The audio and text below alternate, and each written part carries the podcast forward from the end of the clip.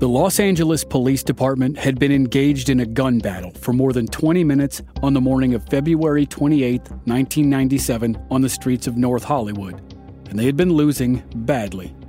As far as anyone could tell, the injury count was now at 12 officers and at least two civilians. The two men who had robbed the Bank of America on Laurel Canyon Boulevard and started the gunfight also seemed to be injured though the severity of the injuries was impossible to know. An officer had seen the smaller of the two robbers, Larry Phillips, double over after the officer had fired a shotgun round from long distance. The shotgun was well out of its effective range, but it seemed like some of the buckshot struck Phillips. If it did, it certainly didn't stop Phillips. It didn't even slow him down. He was wearing body armor from his neck to his ankles, so there was no guarantee that the pellets did any damage at all. The bigger of the two robbers, Emil Matasareanu, had been limping badly as the two men began their escape. He had clearly been shot in the leg, but he was still mobile. They had started the robbery at 9:17 that morning, collected about $300,000 in a duffel bag, and then sustained a shootout with police officers outside the bank when calls came in about a robbery in progress. The LAPD's handguns and shotguns were no match for the fully automatic, high powered assault rifles of the robbers. The two gunmen had shredded everything in their path cars, buildings, and people. But mercifully, as yet, no one was dead. The gunmen had left the front of the bank and moved into the parking lot where their getaway car waited. A security dye pack inside their duffel bag full of cash exploded and rendered the money useless. So now, Emil Matasareanu slowly drove their 1985 Chevy Celebrity getaway car toward the exit of the parking lot. Larry Phillips stayed on foot outside the car and continued to pour rifle fire at officers who were pinned down in the area. The robbers weren't going to be able to leave with their money, but it seemed like there was a very real possibility they would escape. They had thoroughly dominated the situation up to that point, that was starting to change. Two officers had rescued wounded colleagues from the Valley Plaza Mall parking lot across the street from the bank. The first members of the SWAT team were moments away from arriving, and the LAPD would devise a brilliantly simple plan to reach the injured civilians who were trapped in the line of fire. The next 20 minutes of the North Hollywood shootout was going to look much different from the first 20 minutes.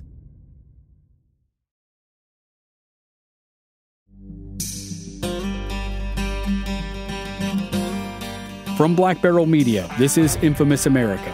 I'm your host, Chris Wimmer, In this season we're telling the story of the North Hollywood robbery and the unprecedented battle between two gunmen and the Los Angeles Police Department. This is episode 5 A New Danger. Officer Martin Whitfield was one of the first patrolmen to arrive at the bank robbery in progress. He was also one of the first to be hit by the initial volley of automatic gunfire from Larry Phillips' Norinco Type 56 assault rifle. Phillips' rounds had torn right through Whitfield's police car and struck the officer twice. Then, a few moments later, as he tried to dash across the intersection of Laurel Canyon Boulevard and Archwood Street, he was shot again. This time, the bullet shattered the bone in his upper leg. Whitfield crashed to the ground on a patch of grass behind a skinny tree that sure as hell wasn't thick enough to protect him. Phillips continued to fire in Whitfield's direction, but Whitfield hadn't sustained any more injuries. The ones he had were life threatening. As he was trained, he constantly updated the dispatchers on his position and status, but each update was a little more faint than the one before it. The gunfire at his location was too intense for help to reach him. Dispatchers could only say, 9L89, hang in there and Whitfield could only respond with 9L89, thank you. But over the last few moments, Martin Whitfield's situation had become critical. He stopped responding, and dispatchers feared he was unconscious. As the two gunmen started to make their escape, officers desperately needed to find a way to get to Whitfield and the other wounded in the intersection. In the north parking lot of Bank of America, Emil Matasareanu slowly drove their white Chevy Celebrity getaway car toward the exit. Larry Phillips was on foot nearby, continuing to fire in multiple directions with his HK 91A3 semi automatic assault rifle. By that point, it was abundantly clear to everyone, from the cops on the ground to the news reporter in the chopper overhead, that the gunmen were wearing body armor. Officers who returned fire tried to aim for the heads of the gunmen, but thus far, they hadn't had any luck. Then an officer managed a shot that was the next best thing. He hit Phillips' rifle near the spot where Phillips' left hand supported the barrel. The shot injured Phillips' hand and damaged his weapon. Phillips could no longer support the rifle with his left hand, so he rested it on his left forearm and continued firing. But then, as he walked out from behind an SUV, he was hit again in the left arm. The arm dropped helplessly to his side. He fired a few more rounds and then the rifle jammed. The trunk of the getaway car was open, and Phillips walked around to it and tossed the weapon inside. He pulled out a third Norinco Type 56 rifle that was the Chinese version of the recognizable AK 47. Phillips and Matasareanu had walked into the bank about 30 minutes earlier carrying identical Norincos that had been illegally modified from semi auto to full auto. Phillips' backup Norinco was also illegally modified, and now he brought back the roar of automatic rifle fire. He fired from the back of the car, and then he stepped toward the front passenger side door. Inside, Matasareanu reached across the seat and pushed the door open. It swung open in front of Phillips as if Matasareanu was urging his partner to get in so they could leave. But Phillips slammed the door shut with his injured arm. He chose to stay outside and stay engaged in the gunfight. Matasareanu started driving toward the exit, and Phillips walked alongside the car and fired downrange toward the police cars in the intersection of Laurel Canyon and Archwood. Whatever the escape plan had been, this clearly wasn't it. Matasareanu drove the car right up to the edge of the exit and then stopped. Phillips was several yards behind the car, and then he quickly moved up next to it and again refused to get in. Instead, he walked out of the parking lot and onto the sidewalk of Archwood Street and continued blasting away at the police.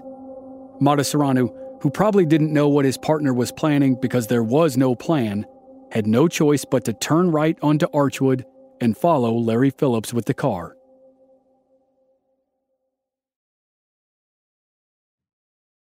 By the time SWAT officers Rick Massa, Steve Gomez, and Don Anderson made it through the first freeway and switched on to the second, the one that would take them to North Hollywood, they had the road to themselves. The command center had shut down the highway so that moving resources in and out would be faster. For the last two and a half miles of their trip to North Hollywood, the three officers were pushing 120 miles per hour. As soon as they exited the freeway at Victory Boulevard, they could see the news choppers. Several more had joined the original KCAL 9 news helicopter. All the streets were shut down, and rows of fire trucks, ambulances, and police cars lined the curbs. Also present was the LAPD's Cadillac Gauge Commando V 150 armored vehicle. It was an eight ton monster that looked like a tank with four wheels instead of two tracks. SWAT used it to deal with barricaded suspect situations, something the shootout could very well devolve into. Instead of a turret with a cannon, the V 150 was equipped with a battering ram. The flat head of the battering ram had a smiley face painted on it, along with the words, Have a nice day. Rick Massa and his fellow SWAT members were a welcome sight. No doubt there was some sense of relief when dispatcher Twania Bellard sent word of their arrival over the radio. At the makeshift command center in a furniture shop three blocks from the bank, the incident commander told Massa, Gomez, and Anderson that the priority was getting to the injured civilians and the officers. He briefed them on the locations. The LAPD had the V 150 armored vehicle, which was much more resistant to powerful bullets, but it wasn't a personnel carrier. It wasn't designed to hold lots of people, so the cops couldn't use it to ferry the wounded out of the area. Fortunately, they came up with a different, more creative plan. An armored car that was on its way to deliver cash to a nearby bank had been stopped by the traffic closures. and the LAPD decided to commandeer it to rescue the injured. The truck was owned by a company called Armored Transport, and the two men who were supposed to make the simple delivery volunteered to drive it into the hot zone. The SWAT officers geared up. The urgency was so great that Steve Gomez didn't bother with his tactical utility clothing. He wore a t shirt, shorts, and running shoes. He threw on a helmet and his bulletproof vest and grabbed his belt and his gun. He looked like exactly what he was a guy who was ready to go for a jog and then detoured into a gunfight. Several officers loaded into the armored truck, and the three SWAT officers piled into a car to follow the truck. At that time, the robbers were exiting the parking lot and moving into the residential neighborhood along Archwood. They were moving away from the intersection where they'd done so much damage, but Phillips still fired back in that direction and was still a danger to cops and civilians. As the area of operation shifted, it meant new dangers for the people on Archwood, but it also relieved some of the pressure on one of the two original hotspots. The gunmen were moving away from the bank, which meant they were also moving away from the Valley Plaza Mall. In the dental office of Dr. Jorge Montez on the second floor of the mall, Montez, his wife, and their assistants had stabilized the gunshot wounds to Officer James Zboravan as best they could. The rookie officer was staying tough, but he needed to get to an emergency room. Detective John Krulak stood outside the office door at the top of the stairs that led down to the parking lot. He had a piece of shrapnel buried in his ankle, but he kept his pump action shotgun aimed at the door at the bottom of the stairs. If the robbers came through that door, they would have an unpleasant welcome. While he kept his watch, he used his radio to relay the phone number of the dentist's office to the command center. Command called the office, and Krulak coordinated a rescue mission for Zboravan. Dr. Montez confirmed that there was a back entrance to the building. Officers could approach from the alley behind the mall and be completely protected from the shooting. It didn't take long for a car to arrive. Dr. Montez ran down the back stairs and met officers Anthony Kalbanick and Todd Schmitz. They were the same officers who had rescued the partners of Krulak and Zboravan from the front of the parking lot when it was still a hot zone. Now, they helped load Krulak and Zboravan into the car, and they sped back to the command center. Dr. Jorge Montez and his staff had answered the call when needed and now four injured officers were safely out of danger and receiving medical care. The next priority was Officer Martin Whitfield.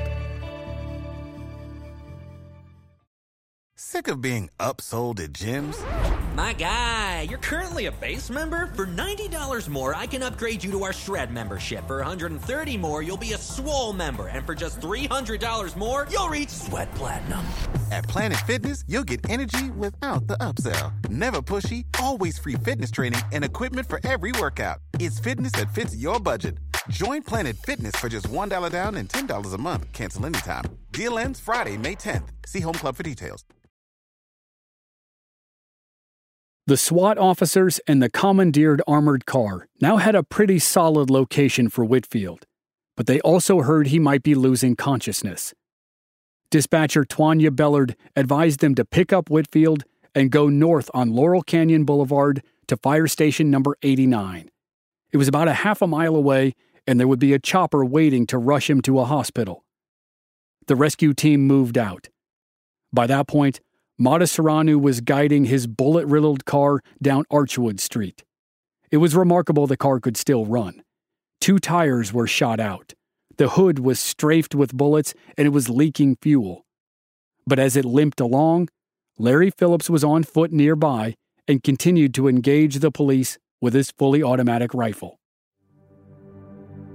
As the two vehicle rescue convoy approached the intersection, the SWAT officers couldn't believe the wreckage.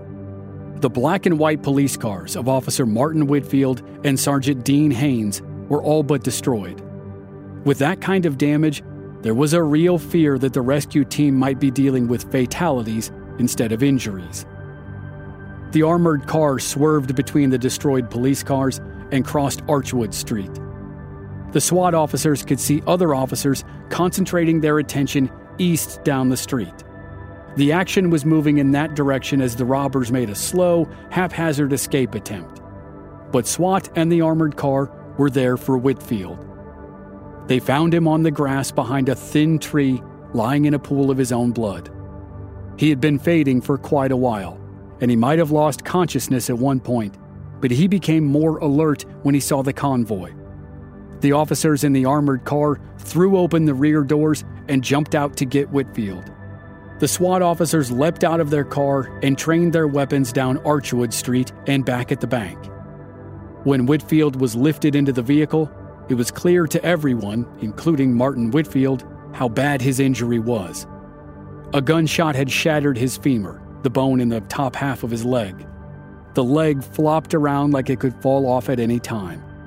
But for the first time since he started exchanging gunfire with Larry Phillips, Whitfield was safe.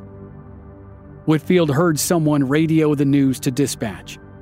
Then he heard the familiar voice of Tanya Bellard as she repeated the information far and wide. And Whitfield desperately hoped that his girlfriend Kim was listening to the police radio he'd given her that morning. As the officers in the armored car were loading Whitfield, they realized they could see three trapped civilians by Sergeant Dean Haynes's car. They could also see a significant puddle of blood in the street. Gunfire could still be heard, but it was moving away from them down Archwood Street. The driver and the team maneuvered the armored car over to the victims and began loading them. The three SWAT officers covered the operation, and Barry Golding, Tracy Fisher, and Michael Horan were finally out of harm's way. The civilians had spent the better part of an hour crouched on the hot asphalt in the middle of one of the worst gunfights American law enforcement had ever seen. A bullet had skipped under a police car and struck Tracy Fisher in the ankle. Michael Horan had been shot in the chest and the arm. The puddle of blood that was spotted by the officers in the armored car was from Horan. And the TV viewers had been watching him bleed for more than 10 minutes. But with the evacuation of Whitfield and the civilians, the most dire casualties were finally off the street and on their way to the hospital. Now it was time to end the gunfight. The three SWAT officers looked down Archwood Street and saw officers waving at them to move in that direction. Massa, Gomez, and Anderson didn't know what had happened down there or what might still be happening, but the gunfire had not stopped. There was more work to do.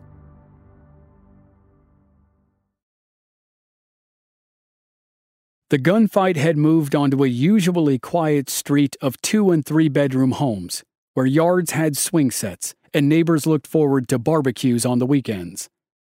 Larry Phillips was on the sidewalk along Archwood Street, and Emil Matasareanu drove the white Chevy down the middle of the road near him. Officers originally engaged Phillips and Matasareanu from units that were posted at the bank's exit onto Archwood, but Phillips was using a fully automatic assault rifle with a drum magazine that could hold as many as 100 rounds.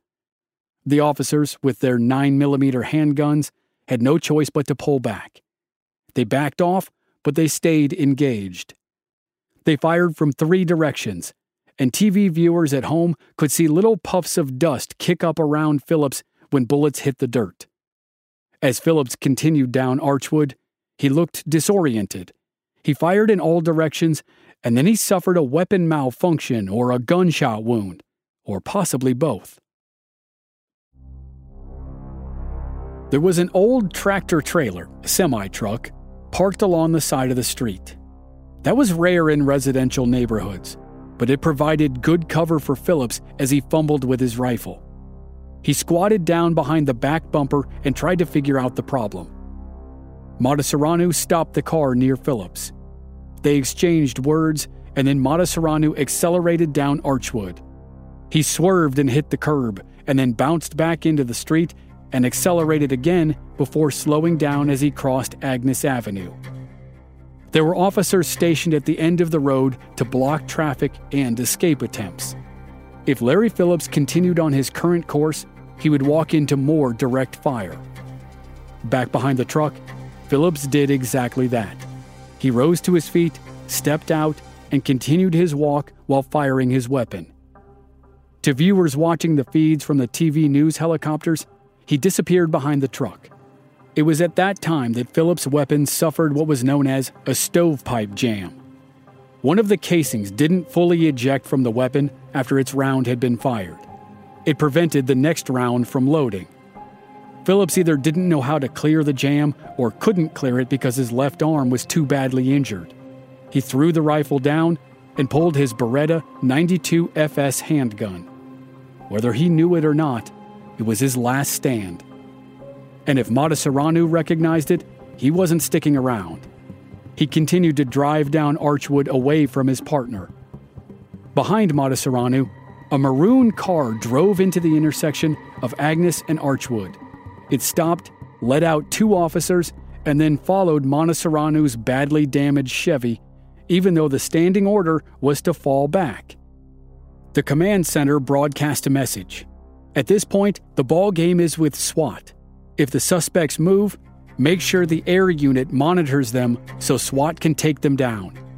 There are no officers that should try and stop these suspects. Dispatcher Tanya Bellard relayed the message to all LAPD units, but the situation was progressing too quickly. Two officers had jumped out of a car less than a block from Larry Phillips, and the three members of the SWAT team were still several blocks away near the spot where Officer Whitfield and the civilians had been loaded into the armored car. And the radio in the SWAT team's car didn't carry Tanya Bellard's frequency. It only had access to SWAT's frequency. Any messages that were intended for the SWAT team had to be relayed to the SWAT dispatcher and then passed on to the men at the scene. So, at that specific moment, the three SWAT officers, Massa, Gomez, and Anderson, didn't know that they were supposed to take the lead in bringing down the gunmen. From their location, they could see officers down the street waving at them, but the SWAT team thought the officers were signaling that there were more wounded who needed to be evacuated. There was still gunfire coming from that direction, but there was a distinct change in the volume and tenacity. The thunder of a fully automatic assault rifle was done.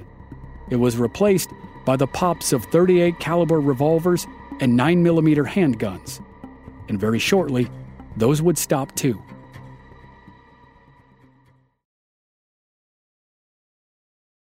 The TV audience, who had an overhead view of the events from the news helicopters, was about to watch the first half of the end of the North Hollywood shootout. Larry Phillips had ditched his assault rifle and switched to his handgun. He fired at officers and then ducked out of sight behind the parked tractor trailer.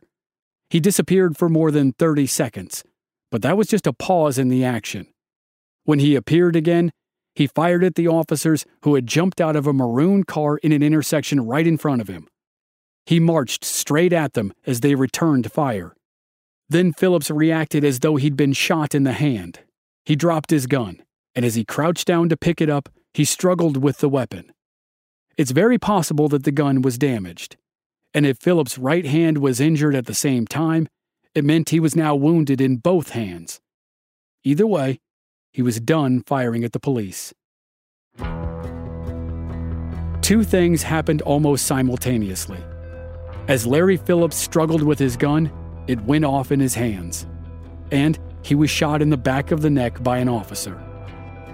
Phillips' gun was pointed up at his chin so he suffered two fatal gunshot wounds at nearly the same time. Phillips' legs buckled and he tumbled forward.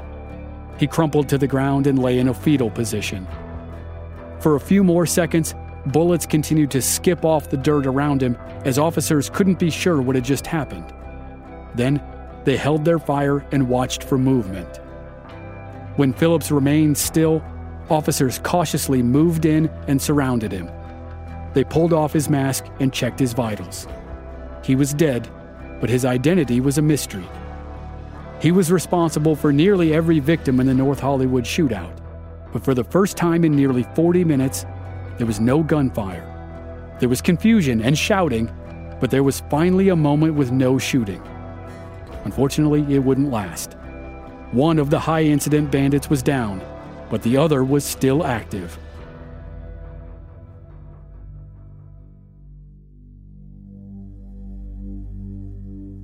Next time on Infamous America, with Larry Phillips down, the LAPD focuses on Emil Matasareanu. SWAT officers race into action for the final showdown of the North Hollywood shootout, which, of course, plays out live on TV. That's next week on the season finale here on Infamous America.